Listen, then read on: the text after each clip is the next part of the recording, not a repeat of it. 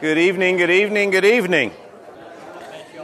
We are going to look at Psalm 63 this evening as we come back from our break. I appreciate you hanging with us as we uh, take a look now at probably the most common type of psalm, uh, a, a lament psalm. There will be individual laments, and that's what we'll see this evening, as well as communal or community laments.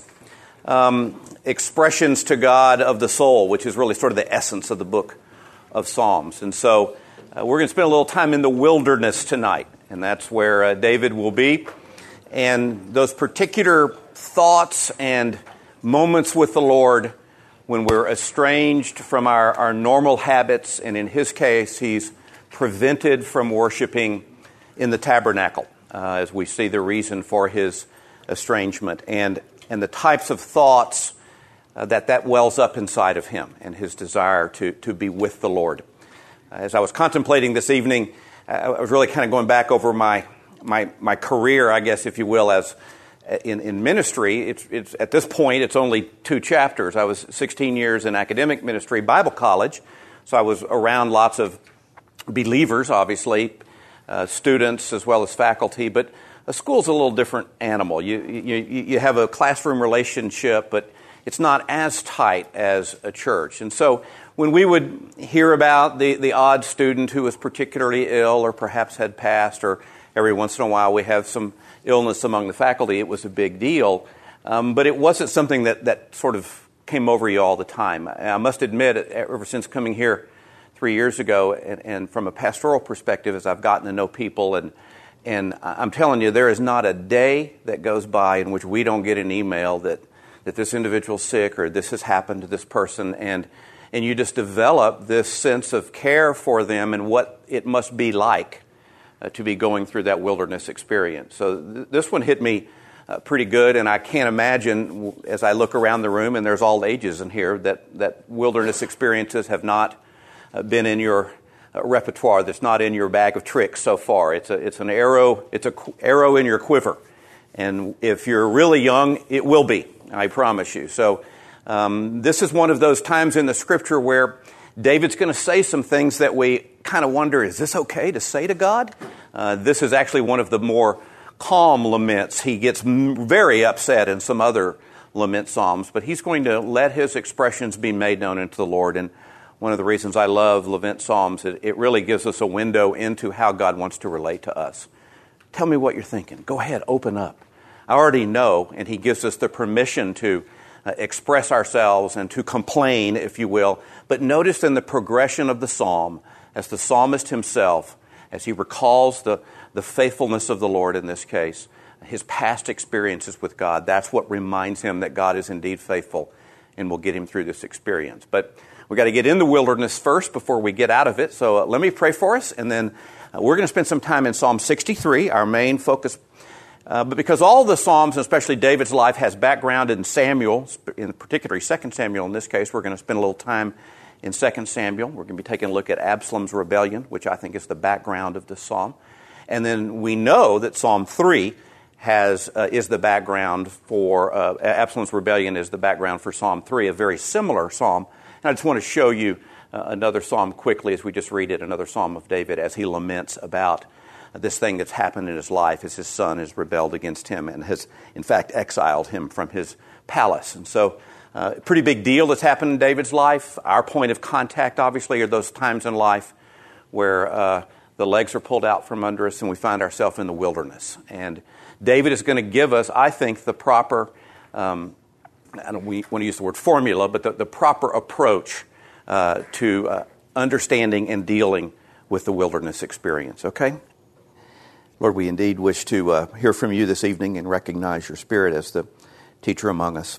Uh, we're thankful, Lord, for the, the many types of expressions found in the Word of God. I admit we're certainly attracted to the times of, of great joy and praise, and, and the deeper things of God is revealed in, in some of the more precise uh, sections of Scripture. But I'm particularly drawn to this part of the Bible where you allow us to. Um, register what it is that's on our hearts and say them out loud and then uh, do business with you. So, um, for each one here, Lord, that is currently going through a wilderness experience or helping others that are, uh, or that will be one day. May you uh, prepare us, may you steel us, may you guide us toward uh, proper reaction to uh, those times in life uh, where we just seem so far from you. And whatever the event it is that causes us to, to be estranged from you, uh, may, may you, through David this evening, teach us to seek you earnestly uh, and wherever our situation might find us, Lord. We do pray for those that are uh, experiencing uh, physical uh, dilemma, uh, perhaps financial woes, all the things that can come in life that, uh, that can cause great distraction and great um, consternation in our souls. Ask you to relieve them with your presence and your way. We ask now in Jesus' name. Amen. Psalm 63 1 is really the, the, the key to, to the little psalm. I love what he says. Immediately, O God, you are my God. I shall seek you earnestly. My soul thirsts for you. My flesh yearns for you in a dry and weary land where there is no water. Uh, it's a poem, um, probably set to music, but it clearly is going to incorporate uh, the physical part of his life being in a literal, dry, and um, weary land, and that it doesn't produce fruit. We're going to take a look at probably where he was. But he's going to take his physical surroundings and apply it to what his soul is feeling like, what his, what his body and what his heart for the Lord is experiencing. You'll see that elsewhere in the scripture. As the deer pants for the water, Psalm 42, so my soul yearns for you. Uh, that, that experience of being thirsty and where that just dominates everything that you're about. I've got to find something to drink or I've got to find something to eat and everything else is sort of secondary. Uh, he's going to use his experience in a, in a literal, dry, and um, estranged place uh, to take that to what he's really feeling inside, for he is separated and estranged from the Lord. We'll spend a little time talking about the tabernacle and what life was like in the Old Testament. It's totally different. Their, their approach to God and his physical location is different than what we experience. So, n- kind of going back, being good time travelers, understanding where we are in God's revelation as it progresses. We're going to go back to a time in which just Jewish kings and a few uh, important uh, craftsmen at time had the Spirit of God.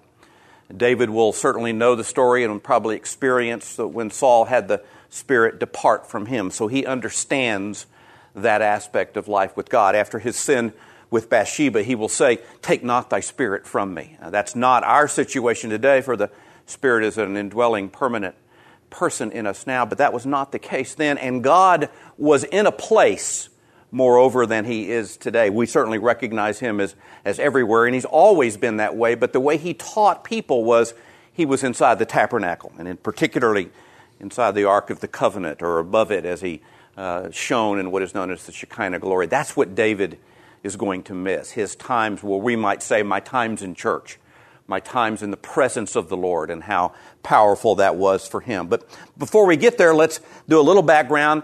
Of, of all the Psalms that we're going to study, this is probably the most important to really think through the chronology of David's life. And of course, it's far more complex than this. And quite frankly, it's difficult. Samuel, uh, both first and second, as you overlay Chronicles, can be some tough sledding. But we do know some dates for sure. Uh, David was enthroned uh, over Judah in Hebron, uh, in the southern area, in, at, at 30 years of age. He lived there for seven and a half years. What's going to be port, important, we'll pick it up here in a moment, is Absalom will be born to him during that seven year period. Um, and so we'll be, we can do the timeline on both of them. David will be about 35 when Absalom is born, and we'll see how Absalom's rebellion will affect David much later in his life. Uh, David will then move to Jerusalem at the seven and a half year point being thrown there and then become king over all Israel and Judah as the nation was coming back together. And he will die in 971 BC at 70 uh, years of age. Uh, the kingships in Israel are easy to remember Saul, David, Solomon, 40 years, 40 years, 40 years. And so the, that that's, was kind of the Lord to give us that easy math. Uh, we're right in the middle. Uh, we're at the high point of Israel's history. Uh, the Messiah will be from the son of David because of the covenant that, that God will cut with David in 2 Samuel 7. And so um, the background of this, of this type, uh, this time in biblical history is 1st and 2nd Samuel to get the whole story, in particular 2nd uh, Samuel, and you'll see uh, this lament sort of rest on that background. This is, again, an individual lament psalm. Um, it is interestingly placed in the Psalter, in, it, in which Psalm 61, then Psalm 62, and 63 are this little trilogy of Psalms. And the first two, Psalm 61 and 62, they're lament Psalms as well, but they highly stress the, the, the, their trust of God. And here it sort of reaches a climax in Psalm 63, where his trust in God to deliver him from his Israel, uh, from his enemies is solidified, and he states it very confidently. Um, lament psalms, like our psalms, like our poetry, has structure. It has components that you will find in it.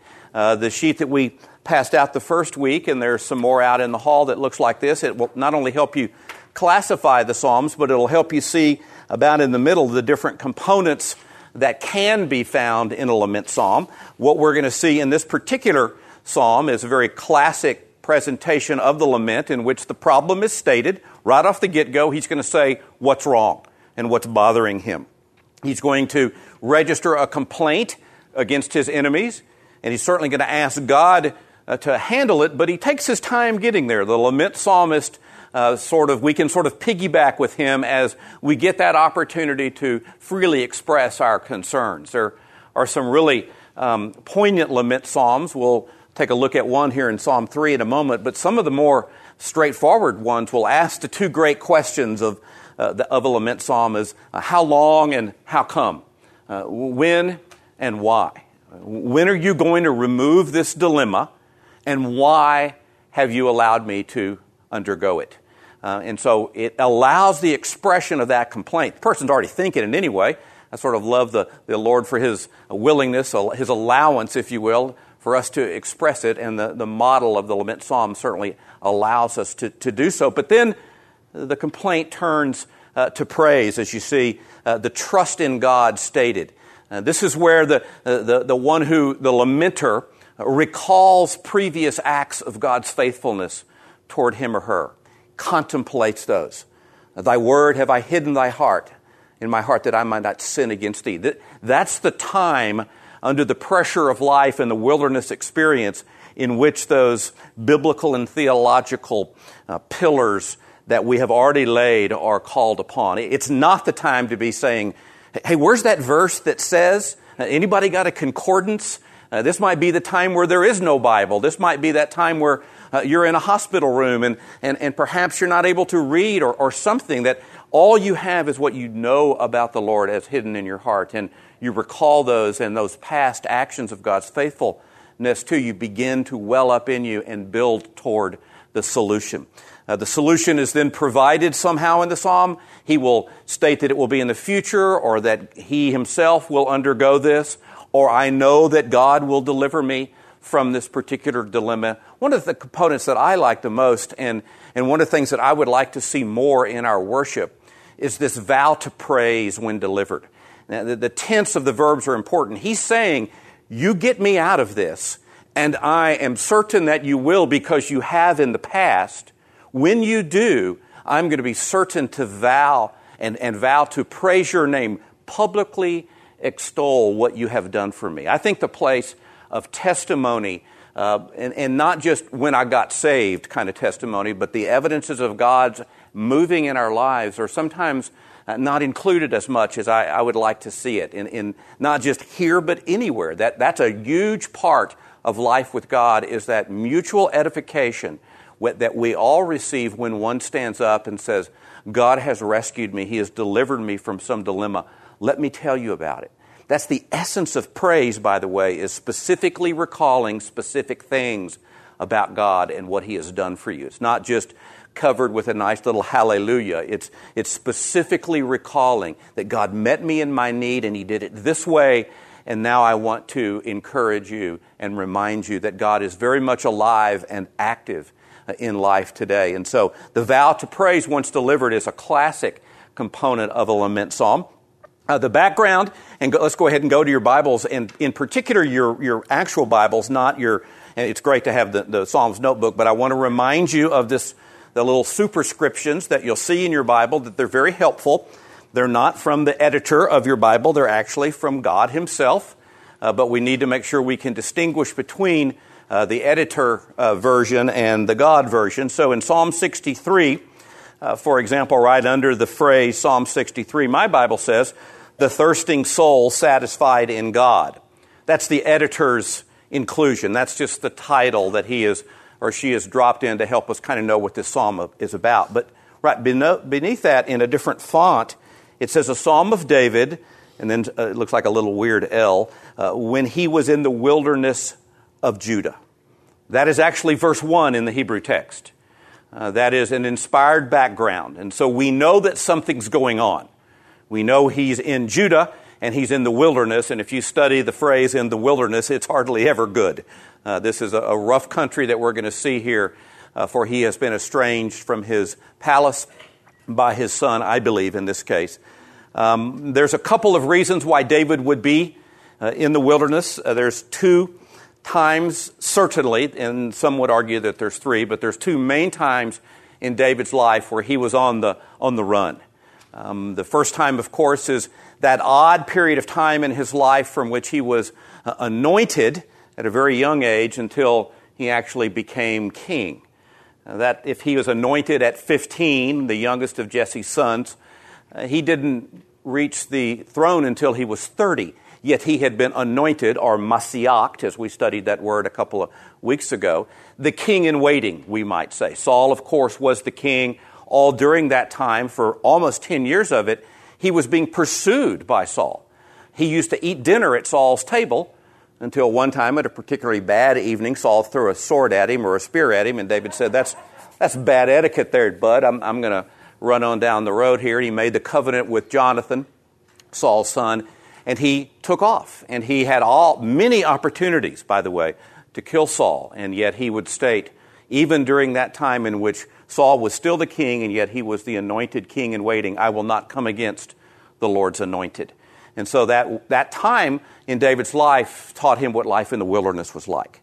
Um, but he was not considered the king at that time, and there is a, an interesting phrase in Psalm 63, if you want to look at verse 11, that I think tips it to that he is describing the other great flight time in his life when his son Absalom came against him and removed him from power, and David was forced to flee from Israel. This will occur in my, from my chronology very late in David's life, probably at around age 65. Um, and so he's been king for quite a while. And that is going to be the background of this time in his life where he is now in his second exile at the hand of his son. Um, and I take it that when he phrases, when he, when he, uses the phrase in Psalm 63, 11, it's a particular uh, unique phrase in which he calls himself the king. It's hard to find examples, I couldn't find any, uh, where David would refer to himself as the king prior to his actually ascending to the throne at the age of 30. So I, uh, all during his flight from Saul, it was before the age 30, before he had been enthroned. So I think it's fair that this is his flight from Absalom uh, after he has been king for a number of years. Flip over with me to Psalm 3 for a second. Uh, this one we know uh, is, is written during that time. Um, we don't want to uh, exclude this one because we have a clear superscription in which it states uh, that this is during the time of, of his exile from Absalom. And we'll read Psalm 3 first. I'll just read it out loud and then we'll begin to see some parallels because this is a, another lament psalm and it will have many of those characteristics the complaint, the request of God to take care of my adversaries, uh, the certainty of God's uh, deliverance, uh, the vow to praise, things of that nature. They can be arranged all over the place, by the way. They don't have to follow a particular order, but they, those components are found in lament psalms. And notice again in Psalm 3, the superscription, a psalm of David when he fled from Absalom, his son, is clear that that's during this time in David's life, toward the end of his life.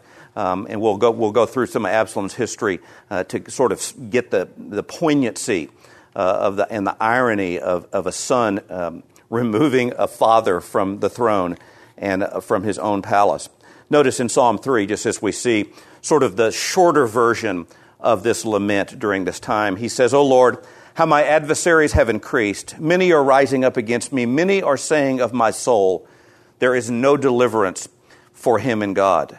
But you, O Lord, are a shield about me, my glory, and the one who lifts my head. I was crying to the Lord with my voice, and he answered me from his holy mountain. I lay down and slept. I awoke, for the Lord sustains me. We'll see that same word in Psalm 63. I will not be afraid of ten thousands of people who have set themselves against, who have set themselves against me round about. Arise, O Lord, save me, O my God, for you have smitten all my enemies on the cheek. Thou hast shattered the teeth of the wicked. Salvation belongs to the Lord. The blessing, thy blessing be upon thy people. Many of the same components, so, sorts of allusions, but that one is a clear uh, indication of what he was thinking and feeling when he was fleeing under Solomon, under Absalom's time on the throne. Let's go back and recall a little bit to set the stage because to simply say, oh, this was when David was fleeing from his son, uh, doesn't quite capture it. Uh, we're going to have to imagine what it was like and what David had experienced up until this time that his own son uh, comes against him.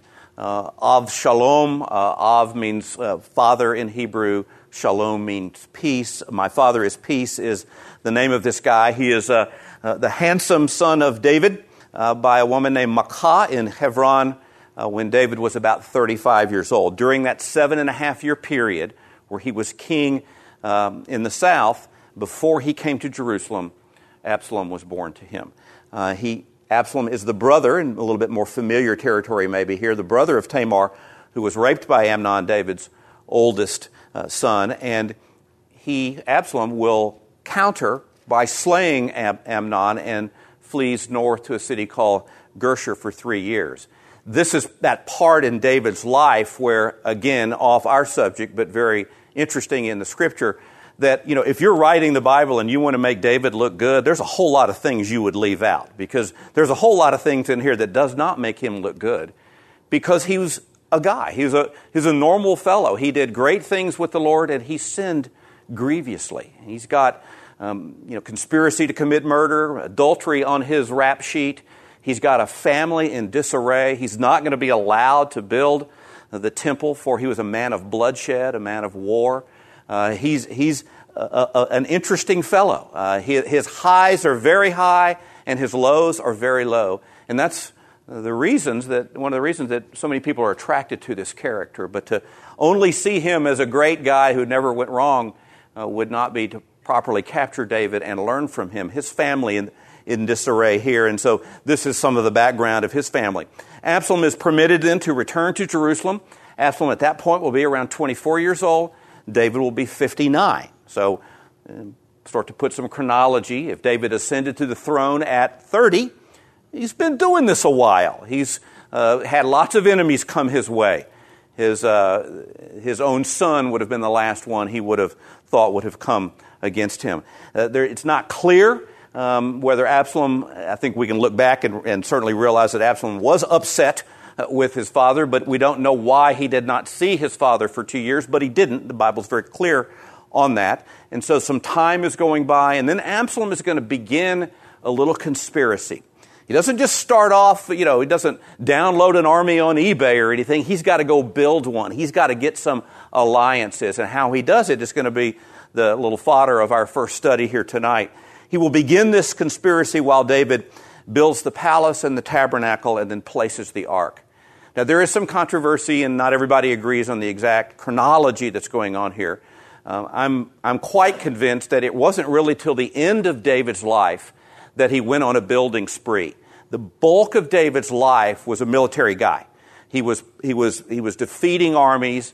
Uh, we see even in 2 Samuel 7 when the ark comes into the town uh, that I take it that that's at the very end of his life, for it says God finally gave him rest from all those on his side. It could be earlier in his life. It's not one of the things you want to break fellowship over. But I think at the end of David's life, he's realizing the most important things, and that is the Lord. And he wants to build structures for the Lord and for his glory. Now, interestingly, he will build his own house first and then he will be rebuked about that, and then he will build the tabernacle. Now, that's different than the temple because he's not going to be allowed to build the actual temple. Solomon, his son, will do that, but he's going to build the tabernacle that will, that permanent or that uh, impermanent edifice that existed in the wilderness, certainly in, in Exodus and Numbers and Leviticus and Deuteronomy, and then is going to be captured in the Ark of the Covenant. David was transfixed with the Ark of the Covenant. Just study the word ark in 1st and 2nd Samuel, and you'll see David's always saying, let's move it here. Eh, that's the time where he danced before the Lord when they brought the ark in. I think he's actually much older when he did that, which makes a little different scene in your mind. If, if you've got Richard Gere and King David in your head, you know, he, he's a little older than that when he does it. But he is becoming transfixed on the place where God lives and the time he is spending with God in that place. And that's will be, that will be what it is that he misses, I take it, when the psalm is written. Uh, Absalom's four year conspiracy begins. Now let's go to 2 Samuel 15 and do some stuff at your tables because it's only six verses. And uh, I want you to sort of notice uh, the modus operandi of Absalom. What is it that he does particularly to build this conspiracy? How does he do it? It's also nice instructions on how to conspire against a king. If you want to follow these instructions, you would have that opportunity one day. But look at 2 Samuel 15, 1 through 6, and just kind of jot down some of the things that you notice as an individual or at your tables uh, that David or that Absalom does to bring about this conspiracy.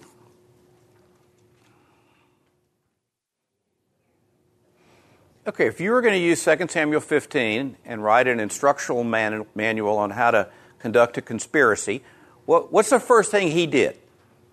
Found in verse 1. He got some guys.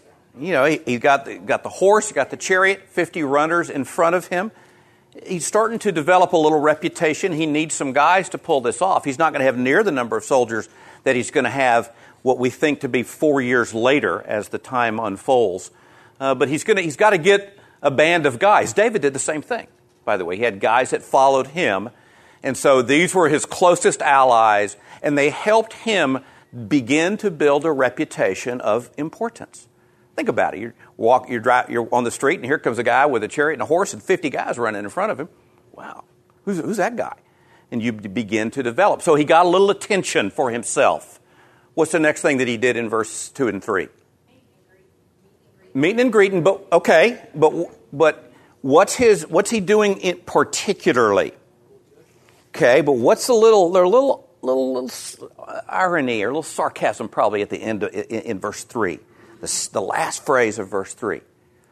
Talk about you, you, got, you got claims, you're coming up, you got, sounds like you got a pretty good claim, but what? Okay, who's supposed to be listening to the claims? The king. What's the king doing? He's building stuff. He's building tabernacles. He's building his palace first. He's building a tabernacle. All that happened in around a four year period of time. And now Absalom, seeing his opportunity, why David has got his hard hat on, is out sort of questioning the goodness of the king, same thing the evil one does in Genesis 3, by the way, and question whether he's a good king. Notice what he says at the end of verse 3, or all of verse 3. Absalom would say to them, See, your claims are good and right, but no man listens to you on the part of the king. David had, was not taking care of the business of the court, or so Absalom claims. What's going on next? As he now is mounting his criticism of David and his rule, what's the next domino that comes over? I know a guy who could do that. Who, Absalom? Well, you know, I, I could do that, maybe if you guys really wanted me to. Moreover, Absalom would say, Oh, that one would appoint me judge in the land, just for your sake, of course, that every man, every man who has any suit or cause could come to me and I would give him justice. This is about justice. This is not about me. Absalom saying, You guys need justice. You're not getting it from this guy over here. Oh, yeah, the king. He's supposed to be the one doing that. I'll take care of your problem. And so it happened when a man came near to prostrate himself before him, he would put out his hand and take hold of him uh, and, and kiss him. So he not only promises to be better than David, now he's starting to do what? His personal charm, and he's allowing it to be seen that people are ascribing to him, that we saw that in Psalm 2 kiss the Son, that, that term in Hebrew to pay homage to something, uh, and, and that idea. Now, Absalom is receiving often what kings receive. And he's Uh, we know he's a handsome guy, uh, and his uh, head of hair was heavy, by the way. It's the same word that we get our word glory from, because in Hebrew, we'll see here in a moment that, it, it, like in our language, there's a literal meaning and a figurative meaning. Something that described as heavy, that is, weighed a lot, that's descriptive of Absalom's hair. He had a whole lot of it. I have the same problem. I just get headaches all the time from the amount of hair that's coming off my head. It will eventually cost him, remember, because he gets his head caught in the, a thicket. Uh, and that word glory will come from the idea of that which is heavy or important. And so it's interesting how the word stretches both in Hebrew and in English. that does the same thing. He's a nice looking fella. We've had the same problem before in Israel's history. Saul was chosen because he was taller than everybody else. Now, that's quite a bullet on your resume. You know, choose me, I'm tall. And so everybody liked him, and so we're seeing some of the same, same things repeated. It was very clear through Samuel that God looked upon the heart, and that's why he chose David.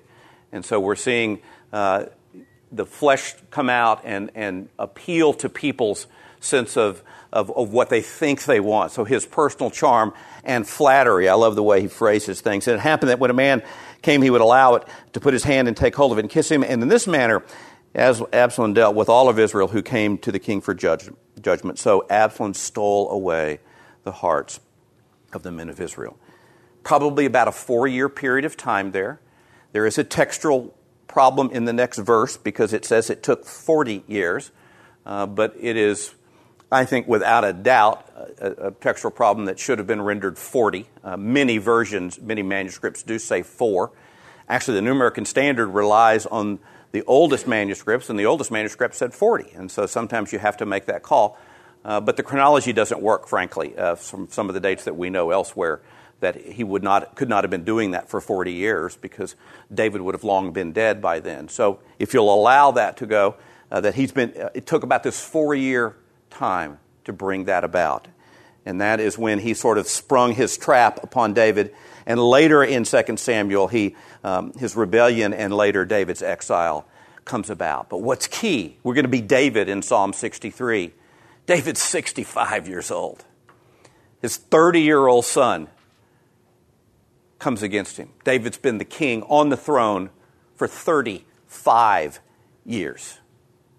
He never expected this to happen. At this time in his life where he's building monuments to himself and then properly redirecting those efforts toward a monument and a place for the Lord to live, his own son comes against him, steals the heart of the people. Get insights into David's heart here as he flees Jerusalem, as seen here in, in these two verses in 2 Samuel 15. David said to all his servants who were with him at Jerusalem, Arise and let us flee, for otherwise none of us shall escape from Absalom.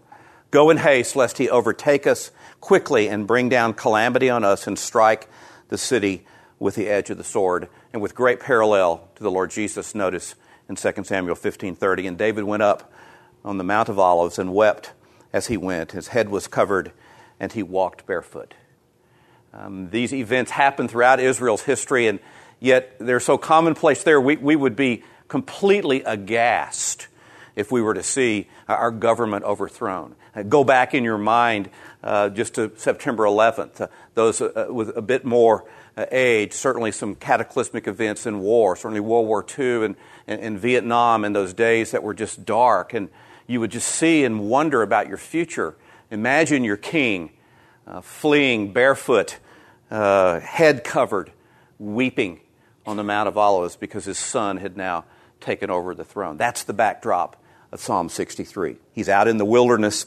He's in this period, or this section of, of, of the lower area of, of uh, Israel known as uh, the wilderness of Judah, to the east of Judah toward the Dead Sea.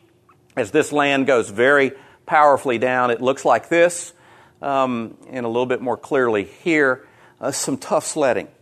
Now, there are some areas in there as you get a little closer to the Dead Sea where there were some oases. Uh, Ein Gedi is there, those places.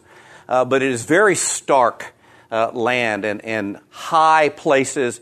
If you've ever read some of the sections in, in Samuel, for example, uh, when David was running from Saul, he would stand on one cliff and Saul might be uh, a hundred yards that way, but it might take two days to get there because it was a vast valley between them, yet he was able to yell at him across the valley. The land is that powerful, it's that stark, it's tough land, uh, and it's, it's very unforgiving. Uh, and David is running again. And that, that, the images that he would have thought about at night, that here I am again. You know, the first time I did it, I was waiting to be king, and now I've been king for 35 years. And from my own family, I have been exiled. In the middle of my building project, or toward the end, uh, we see this occur.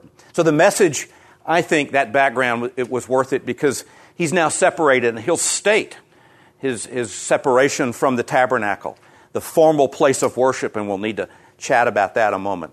By those who seek to kill him, David will satisfy his soul's yearnings for worship by praising God for his loyal love, even during his present duress, and confidently anticipates his future joy when his enemies are stopped. It's the essence of the lament psalm. He deals with the reality of what's going on now, uh, remembers uh, what it is that he most misses. And it wasn't the pleasures of the palace, it wasn't the good food, it wasn't the, the, the relative peace, it was the times where he was before the Lord at the Ark of the Covenant, his church in his time, his place in his mind where God was. Uh, and it was very important to the way they thought and, and the way they approached the Lord. So let's just go through this psalm together. Uh, I'll just read it as we uh, uh, maybe uh, see it now with, with that background a bit, and then we'll uh, pick it apart a bit. Psalm 63, a psalm of David when he was in the wilderness of Judah. O God, you are my God. I shall seek thee earnestly. My soul thirsts for you. My flesh yearns for thee in a dry and weary land where there is no water. Thus I have beheld thee in the sanctuary to see thy power and thy glory. Because thy loving kindness is better than life, my lips will praise thee. So I will bless you as long as I live, and I will lift up my hands in thy name. My soul is satisfied with the marrow and fatness. My mouth offers praises of joyful lips.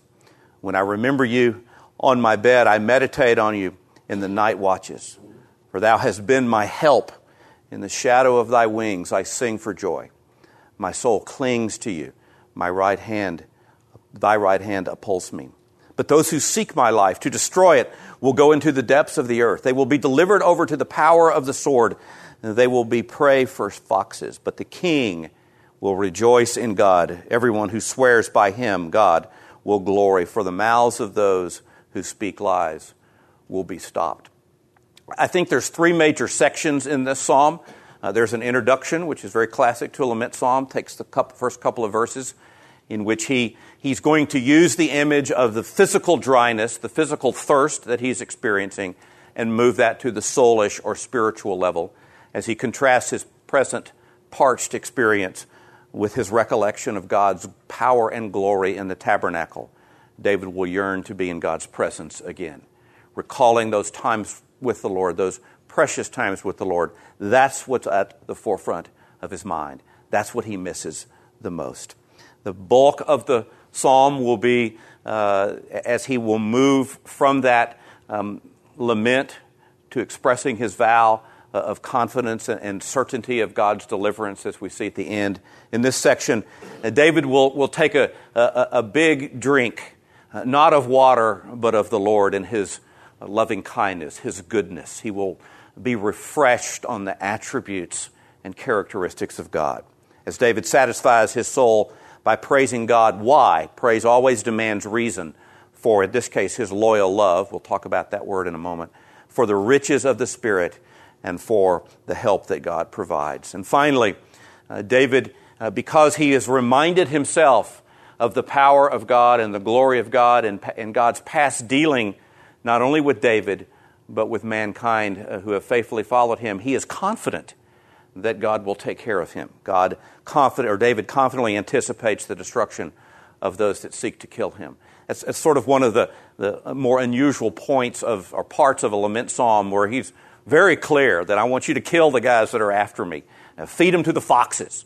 Uh, it shows um, the, the depth of what's going on. This is, this is warfare. They, they do seek David's life. Uh, and certainly in a kingdom, uh, you have to get rid of all those that were part of the prior administration. Recall your English and French uh, study of, of, those kingships. Often you'll see in the Kings, the book of Kings, where previous uh, sons and daughters were just murdered by the new king and their family. There could no be uh, allowance of any intrigue that would remain in the castle.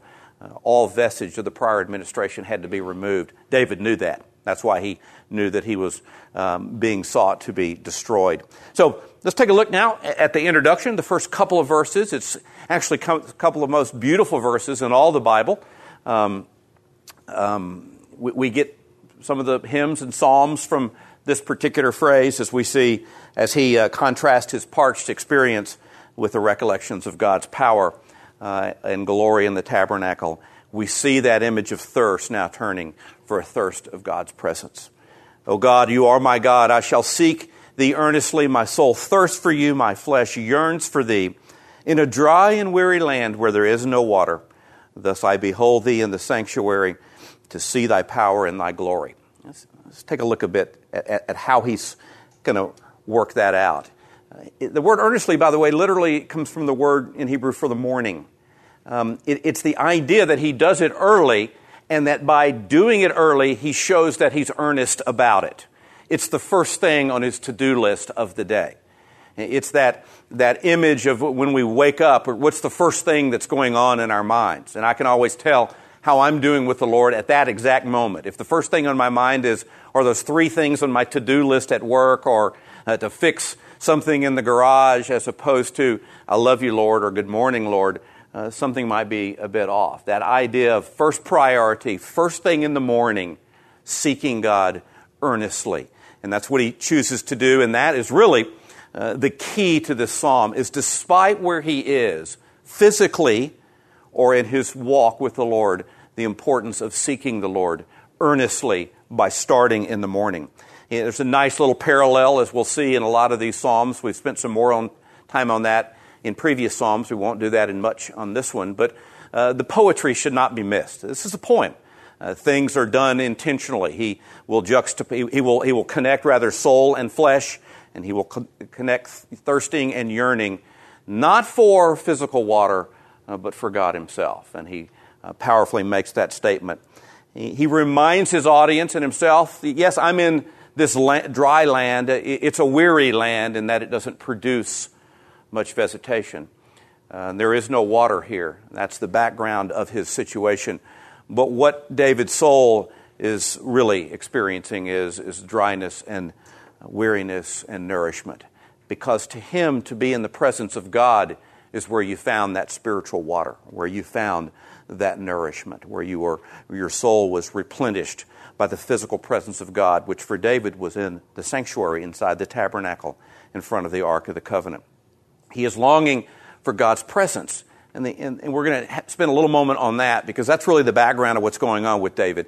Uh, he's longing for the presence of God because he's going to tell us here because David had beheld God in the sanctuary, literally uh, the set apart place, what would be the tabernacle, uh, and he had seen his power and his glory there. This is a description of what many of us from time to time, or all of us from time to time, I hope, will experience in what we might call a, a great worship moment, where you're just singing, or you're studying, or you're meditating, and you're contemplating on God, and you're just refreshed, and you're going, man, this is where I need to be.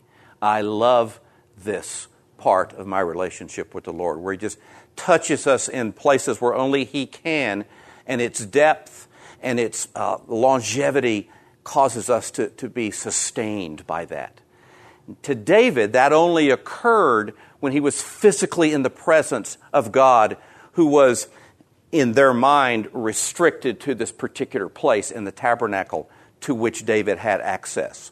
That's why it's a little hard for us to get it because we would go, Well, I have the Spirit living inside me.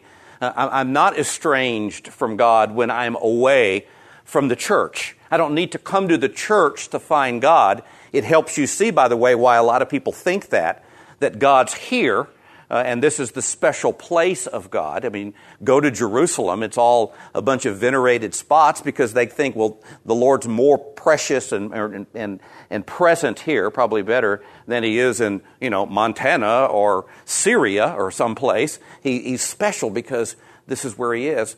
That's not true for us today, but that was true for them. That's why you'll see the Jews at the Wailing Wall. Uh, that's the closest they can get to the Holy of Holies, the Kodesh Kodesh, the, the place of the Ark of the Covenant, because that, in their mind, is where God is. And so they want to align themselves to proximity where God is, and that's what David is feeling estranged from, is that physical presence of being where the Lord was in his mind. The word sanctuary here is really going to be the, the tabernacle, the, the, the temporary abode of God that you'll see first described in Exodus 25 and following, and will be the place throughout the wilderness experience in which God will live. Uh, the Ark of the Covenant is the essence of that uh, little compound. And you'll see that that tabernacle will go to Hebron, it will go to other cities. They'll drop the Ark of the Covenant one time, and guys will die because they didn't do it correctly. Uh, the ark was the essence of where God was, and David was transfixed with it. So he wanted to be back at the place uh, that is set apart. And this is the word translated holy elsewhere throughout the Bible the special place, the set apart place. Holy does not mean sinless in the Old Testament or the New, it means set apart or distinct. Now, we are to be set apart and distinct from sin, but there's all kinds of things that are described in the Bible as holy uh, that are not descriptive of things that are sin or lack of sin. He talks about uh, Jeremiah is upset and wants God to set apart those that are against me so that you might drag them off for slaughter. Like we would cut cows out of a herd and put them in that particular cow, a particular corral. He's saying, make them distinct and special from the common herd and make them uh, ready for death. And so it's not a term that describes sinless, sinfulness or sinlessness, it's a term that describes separateness. That's the separate place, the special place. Uh, and at that place, God, God's power and God's glory was revealed to David. Both physically, as he looked upon the ark and all the, the great teaching things of the ark, as the cherubim looked over the place where the blood was sprinkled, as the mercy seat in which sins were provided for, as he began to think about where that ark had been and all of God's great faithfulness with the people, he was reminded of God's great power, his ability to bring them out of the Red Sea experience, for example, and his glory. That same word to be heavy, uh, his importance that God is, is, is fat in the right sense of the word. He's big. Uh, and, he's, and David is overwhelmed with the largeness and importance of God because that's what he experienced at the tabernacle. That's what he missed. And so we see, if you'll recall, uh, we have a rare photo uh, here of the tabernacle in the wilderness. This is in the back of David's mind as, as from the history of the tabernacle. That as it went throughout the wilderness, you would come and, and meet uh, the priest here, only one entrance. The priest primarily had the role of a teacher, by the way, as he explained how one approached the Lord. Uh, the five sacrifices in the book of Leviticus were uh, at their disposal, depending on what was necessary and wanted to be done. You would uh, cleanse your, your hands in the sacrifice. You cleanse your hands here, the sacrifice continually going up. And inside this area here, the holy place in which the candlesticks and the table of showbread existed, and then finally, behind the veil, uh, the, what's called the glory of the Lord throughout Exodus. Wherever the glory of the Lord settled, the camp would settle around it. It's a beautiful image of life with the Lord. Uh, the intentional arrangement of life around the central presence of God. Wherever that Shekinah glory stopped, they constructed uh, this around it again that had been transported, and then they camped around according to pre described ways of living around the presence of God. Because what this now affords is we're now able to approach the Lord. Through the law of sacrifice, through the law, the ordinances and the manuals described in books like Leviticus, we're now able to go into the presence of the Lord. And David was enthralled with that idea. And, and so many people believe that he did not build a full um, tabernacle as was in the wilderness. He focused primarily on a smaller tent that housed, that housed the Ark of the Covenant. And he would come here and meet with the Lord and behold, as he says, his glory and his power. It literally says to see it, but it's more that idea that, that he beheld the Lord. He was overcome with the, the magnificence of God at those times. That's what he's missing when he's in the wilderness. And so uh, that part of David's life is crucial as we understand that, uh, that, that way of thinking. And it also gives us insight into uh, just a few places I just jotted down of, of how David was so, had so prioritized worship and, the, and, and experience in God's presence. It in, certainly included the study of the Word of God, but the idea of celebration. This is a guy who danced before the Lord. Um, probably at, at, age 57 or so, you know, a, a slightly different mindset that we might have. But nonetheless, he's, he's, he's all about making sure that singers and musicians and the Levites are taking care of the ark and that they're recording what it is that's going on. And, and we're thanking the Lord and praising and, and singing psalms and rejoicing and being joyful, clapping hands and shouting and dancing. David did every one of these things as recorded in either Chronicles or the Psalms. He lifted up hands, he worshiped, he sought the Lord, he understood the idea of the spiritual sacrifice and the actual burnt offering and the saying of amen, uh, that it is so. That idea of approaching God and celebrating one's relationship with God is crucial to David's background. And I think that's what's going on spiritually in his life as he moves toward the end of it. He's prioritizing now properly the things of his life and his relationship with God and being in that physical presence of the Lord was first bullet. I will seek you in the morning and I take it that he had access to the tabernacle, the access to the Ark of the Covenant. Uh, he would uh, then go before that and seek the Lord's face and his direction. As we see uh, during this time now, uh, he begins to praise, as we see in the body uh, of this psalm in verses 3 through 8. Uh, David will satisfy his own thirst, and that's the key to the lament psalm, is physician, heal thyself. And remember we talked about the Bible assumes you know the Bible. The, the Bible assumes that you have knowledge of God and that during those times of wilderness that we can apply those principles and uh, remembrances of the Lord uh, and use them as the way to satisfy uh, our leanness, our weariness, our dryness. David will satisfy his soul by praising God for his loyal love, and that will be the key word that we'll look at, and for the riches of the Spirit, the, the, the whole image of, of, of life in the Spirit, and for the help that God provides. He's going to praise Him for, first of all, God's superior uh, loyal love. Look, look, look with me in verses 3 and 4 in, in Psalm 63 for just a moment, because this is the next section. And notice how it begins. Verse 3 begins with a because. It tells us what he's thinking. I'm doing this because. I, I, realize that, that I'm thirsty. I, I realize that, that, I, that I've, I have beheld you before um, but I'm now recalling characteristics about you because your loving kindness is better than life. My lips will praise thee. Great verse for memory. The key word, obviously, is this extremely biblical word, loving kindness. I can't say I've ever used that word outside of a church meeting. It's just not a common word that you hear, but the, the, the, the term is so beautiful and, and, and so important, certainly in David's life, but in all of our lives. It's the idea, it's the Hebrew word chesed, and it's the idea of, of being loyal in a covenant. Now, don't think of a covenant like a major deal with lawyers and all that stuff. Any, any kind of relational agreement. Hesed is that stick to itiveness, that glue that bonds the partners of a covenant together, that says in their heart, I am sticking to this deal.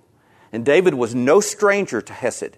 Hesed was really the essence of his relationship with Jonathan. They, after that dinner in which Saul threw the spear at him, David and Jonathan met out in a field and they swore the Hesed of Yahweh on one another. They invoked God's faithfulness and how God had been loyal to the covenant that he had cut with Israel and had remained true to that covenant year after year, decade after decade, century after century. And, and he's saying, that's the kind of chesed I'm going to show to you. And really, the whole book of 1st and 2nd Samuel is like a series of dominoes because, because of the relationship that Jonathan and David form, Mephibosheth, Jonathan's son, is blessed. Remember, we just got talking about, though, that when a new king comes on, the old king's guys are bad. Well, Mephibosheth is the grandson of Saul. Certainly, he might be upset with this new King David because it should have come from Saul's lineage. It could have even been him but Mephibosheth would sit at the table of David because David and Jonathan had made a deal around Hesed. And that follows throughout the book uh, the importance that, that David took in God's relationship and his faithfulness to David. David wanted to express that to others. At the core of being the king of Israel is 2 Samuel chapter 7. And in that chapter, God swore chesed toward the king. I will be loyal to the king. If you commit iniquity, I'm going to give you a spanking. If you do right, I'll bless you, but I'll always be there. I'll never go away from you.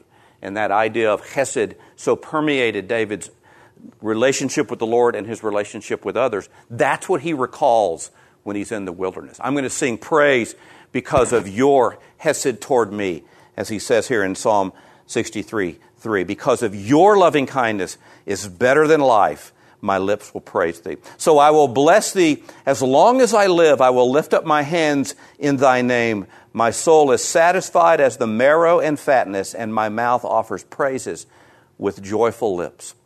It, we, we take a look now at the satisfaction of his soul. He, he's moving beyond his need for water toward a greater need. The loving kindness of God to him is better than life. He's in a stark life and death situation. His priorities are starting to align now.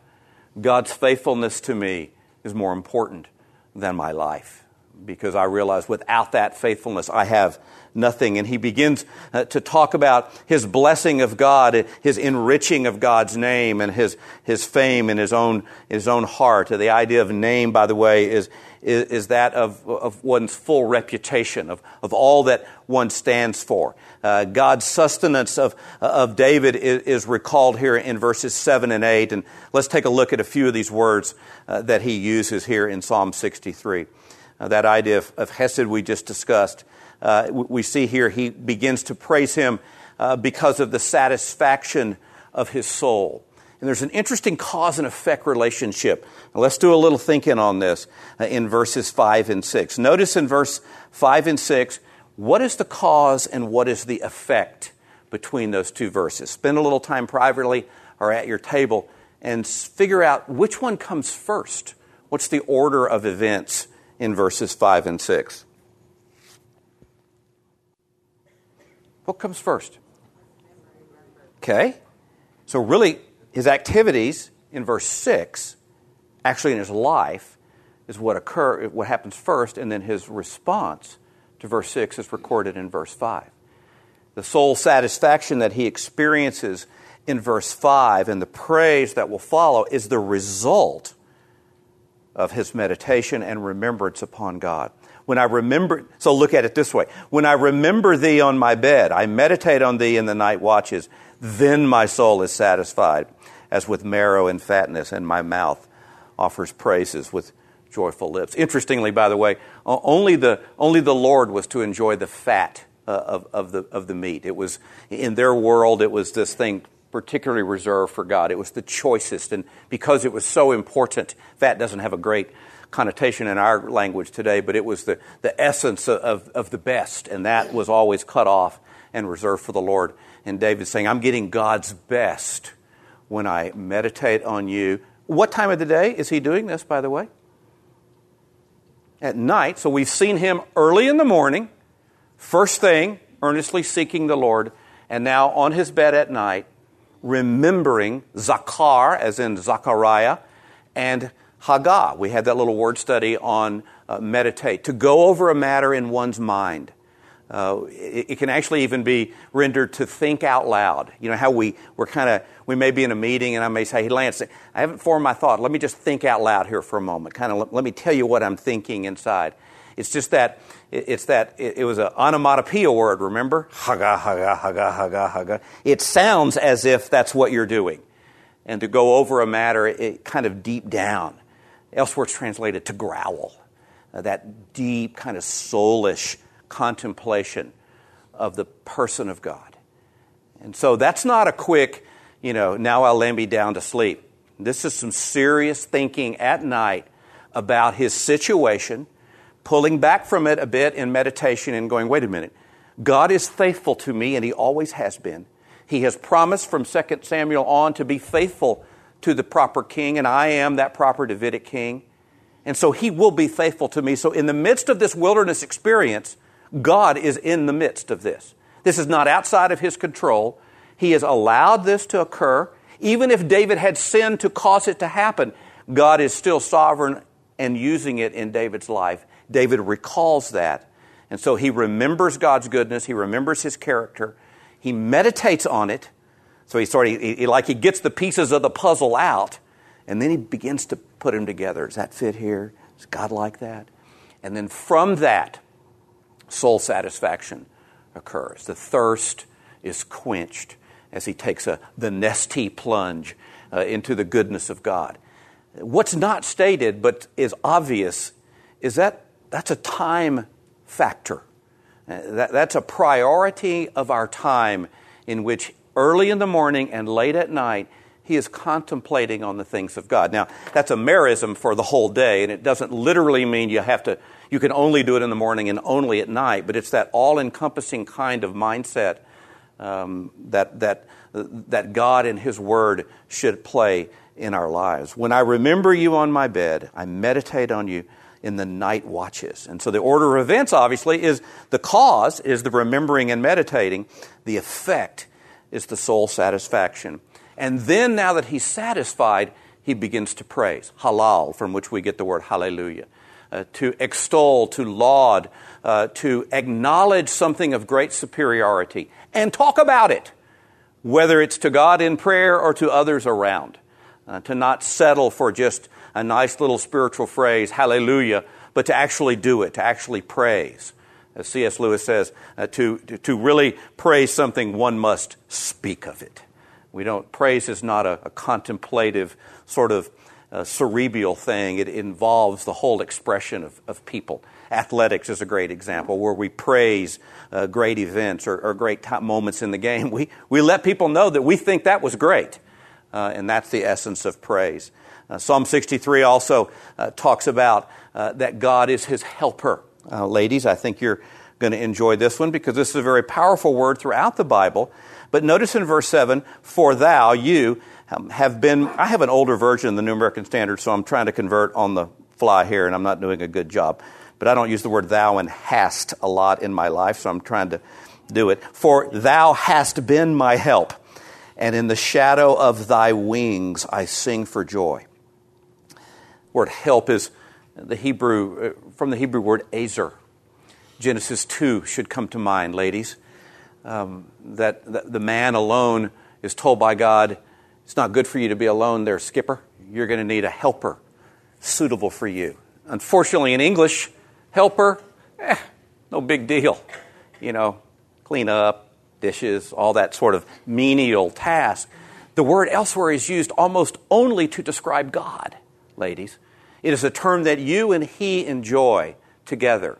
You see that word in, for example, Eliezer, the, the person's name, my God is my helper. Ebenezer, Ebenezer Scrooge, people like that. Evan is a, that's a Hebrew word. Evan means stone. Ezer means help. The, the stone of my help is a memorial that I got helped here, so I built a stone uh, dedication sort of uh, altar, that God provides an assistance far greater than uh, vacuuming and uh, cleaning up. This is the type of, of deliverance type of help. Uh, really, in Genesis 2 language, it is the completer to the incomplete man in the formation of the one flesh. That it took two to bring about what God was desiring. And for a while, Adam had to learn his aloneness was not good toward that end he needed one who could come and complete him. That idea of a shield elsewhere, this term is used to describe the protecting aspect of a shield. Uh, very much like if we were in some kind of warfare and I was trying to take care of this area over here, uh, my back would be exposed. So we would say, uh, so Val would come along and say, I got your back. And so together we're this lean, mean fighting machine. You know, all 360 are covered. And that's the image of the one flesh biblically. And so if I'm opposed to God and his most precious creation, the one flesh, I'm going to try to tear it apart. And it took seven verses uh, after God pronounced at the end of Genesis 2 that the man and his wife were both naked, not ashamed. uh, and it took within seven verses, the evil one had come after that new powerful being in which the helper was the last key piece and through sin tore it apart. He got them to think like me's again as opposed to a we. The word helper throughout the Bible is an absolutely crucial word, certainly descriptive of the wife in Genesis 2, but primarily and elsewhere and certainly here. This is the kind of assistance, powerful, protective, completing assistance that God brings. And so to call on God and for his, and his help uh, is very revealing of what David is sensing. He's sensing his incompleteness. His defenses are not full. He, he needs God to come in and, and cover his flank, uh, to get his back, to, to make him whole again, if you will, uh, in how he feels. And he needs God's wings, the protective presence uh, of the wing, uh, as his hand and wing is seen here, uh, metaphorically, obviously. Um, notice he says, In the shadow of thy wings I sing for joy. Uh, my soul clings to thee. Thy right hand upholds me. And so the, the image of a bird and a man, all in a couple of verses the, the wing, the protection, the hand, the right hand, especially the hand of power uh, in most cultures. And that's what he's calling for. And he, he's, he's recognizing that God and God alone is the one who does that. We also have a cause and effect relationship like we saw earlier, where you would meditate at night and then your soul would be satisfied. Here, the, the calling upon God and His help and the provision of God's hand and God's wing would then bring about the effect that we see at the end of that little section where He sings for joy. My soul uh, clings uh, to thee. Uh, I'm sorry, in the shadows of thy wing, I sing for joy. My soul clings to thee. So, sort of around those two effects is that idea of God's hand and his wing, and the response to that is that he will sing and cling. Uh, same word here you see in the book of Ruth that she will cling uh, to, to, to uh, Naomi's people. Uh, that idea of, of cleaving in Genesis 2 has the same image there of that powerful, strong bond, and that's what David is calling upon and senses his need for. Well, as these Psalms go, at the end they get kind of rough, uh, but he concludes, and, and the point of it is, is his confidence.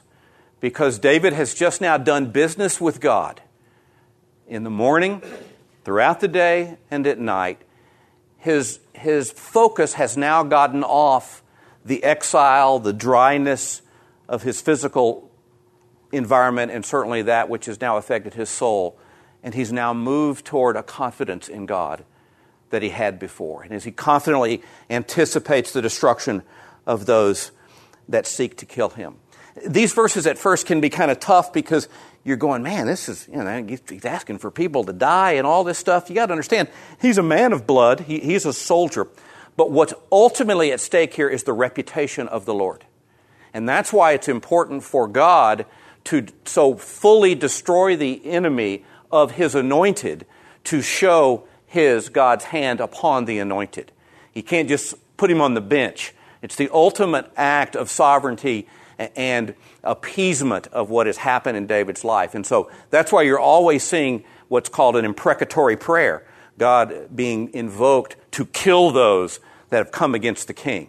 Uh, Moses would do it all the time, too, in, in, uh, in, in Exodus, Leviticus, all, or Exodus and Numbers uh, where God would say, um, You know, this isn't working out, Moses. I, I think I'm going to destroy all these people, which he had done, by the way, in Genesis 6. And Moses certainly knew of that time in the flood. I'm going to destroy all these folks, and then we can just start over. And Moses would No, no, no. May, may it never be, Lord, for your reputation is on the line because you have said you would do this.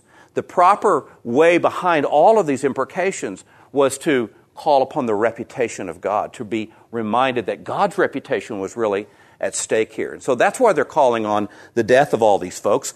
Uh, but those who seek my life to destroy it will go into the depths of the earth. I love the poetic essence here of what he talks about. He's not just going to die, he's going into the full depths of the earth. They, and on the way, they will be delivered over to the power of the sword, and then foxes will eat them before they go into the fullness of the earth.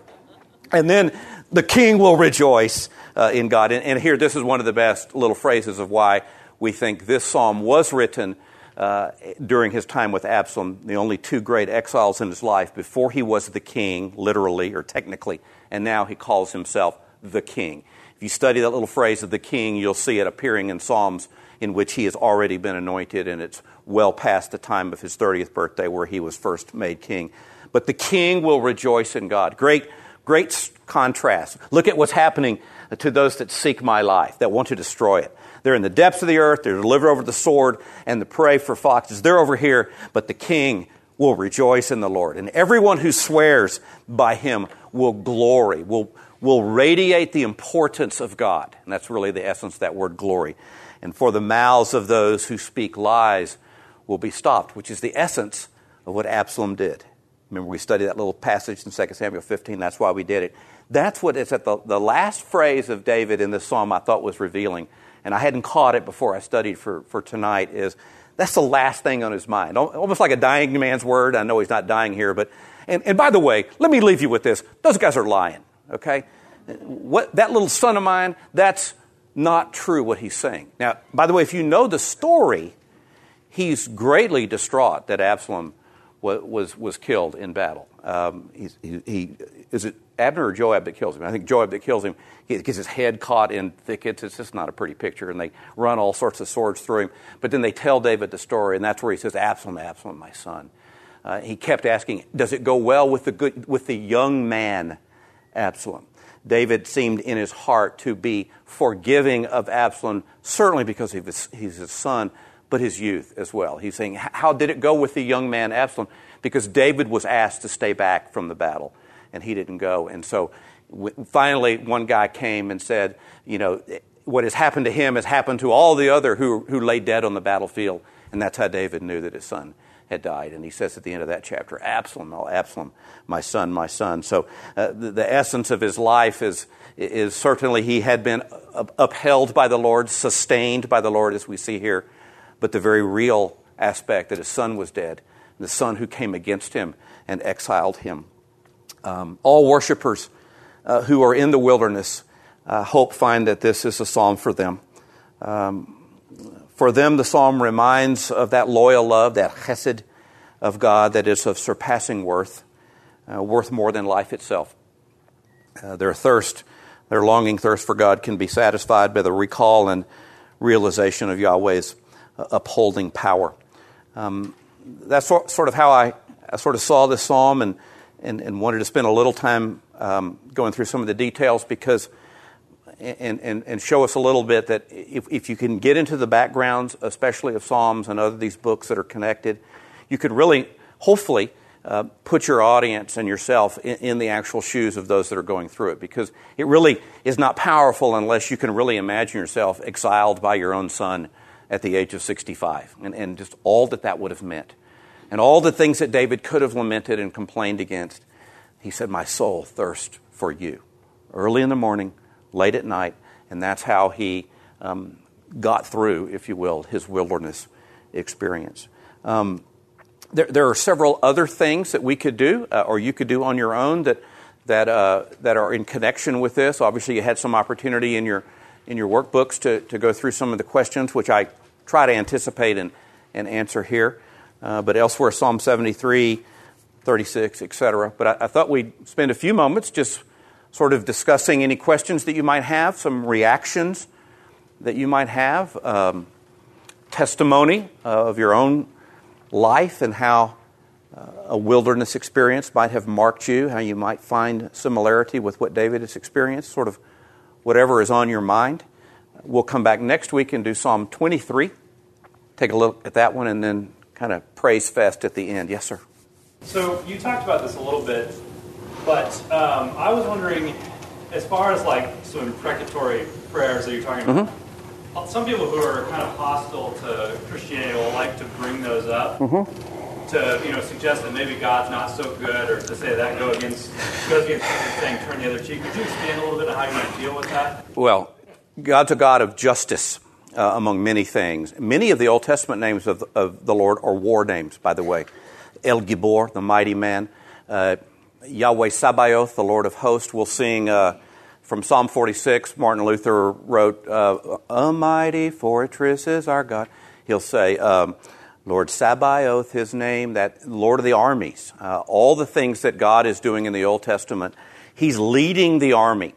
But it's for what I was talking about here the preservation of his name and his reputation. And so to just lift out an imprecation without the context is what those guys are doing, is not true to the full character of God. Um, God is a God who has a right standard. We saw that in, in Psalm 1 and 2. Uh, Psalm 11, 7, the Lord is righteous. Yea, he loves it. And he loves that idea of a standard and it being kept. And he'll go to great lengths to make sure that those that meet the standard are so blessed and those that do not meet the standard um, suffer the, the pains of it. Hell is actually the extension of that same subject. If, if, if you if you believed that, that if, if God was a, a, turn the other cheek kind of guy all the time, you'd have to logically conclude that then hell could not be a component of his nature and, and the, the destination of those that are unrighteous. Yet the doctrine of hell is more clearly seen in the scripture than, than you know, many other things that we think the Bible talks about all the time. In, in, in, at the end of Matthew, by the way, he equates the eternality of heaven to the eternality of hell, or oppositely, he, takes the, he equates the eternality of hell to that of heaven. So if you're all down with heavens forever, then you, he uses the same Greek word in the, in the same verse saying, and so is eternal destruction. So the context is usually your ally, what's going on, but for the purpose of the preservation of his name and reputation. Uh, one of the best word studies you'll ever do is just the, the word name Hebrew word Shem, like Ham, Shem, and Japheth, but the word Shem is this idea, not like buck, that's just, that's what I'm called, but we all have a name. We don't use that term often anymore, but we might say, um, um, Ernie, you know Ernie, he has a good name in the community.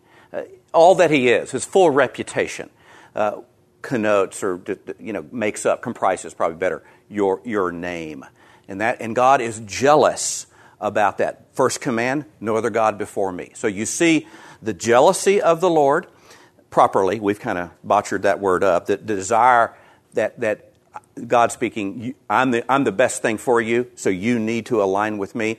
And those that don't will have to be judged because I have a standard and I will not lower my standard.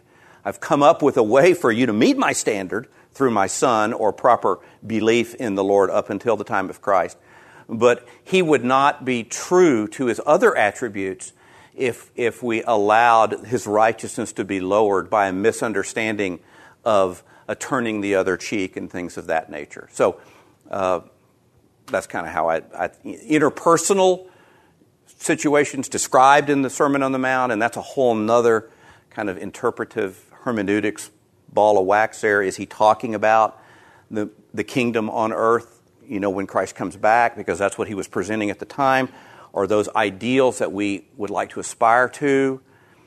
I'm not really sure. Uh, it is clearly what he wishes in the end, but in the end, all things have been properly judged, and human relations among the righteous can be dealt with at that kind of manner.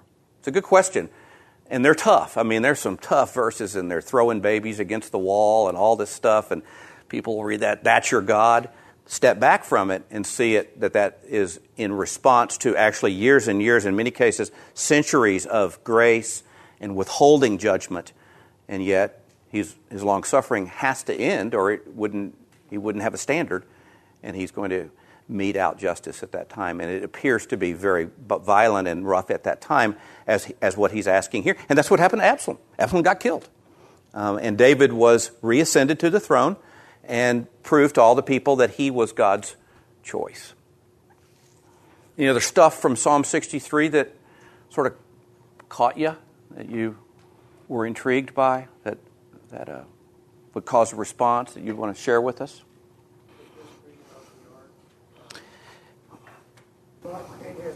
Where the, where's the Ark of the Covenant? When, when, when, did we lose it? Is it on Indiana Jones or did it really just go away? Uh, let me think for a minute. Um, Babylonian destruction, 586 BC.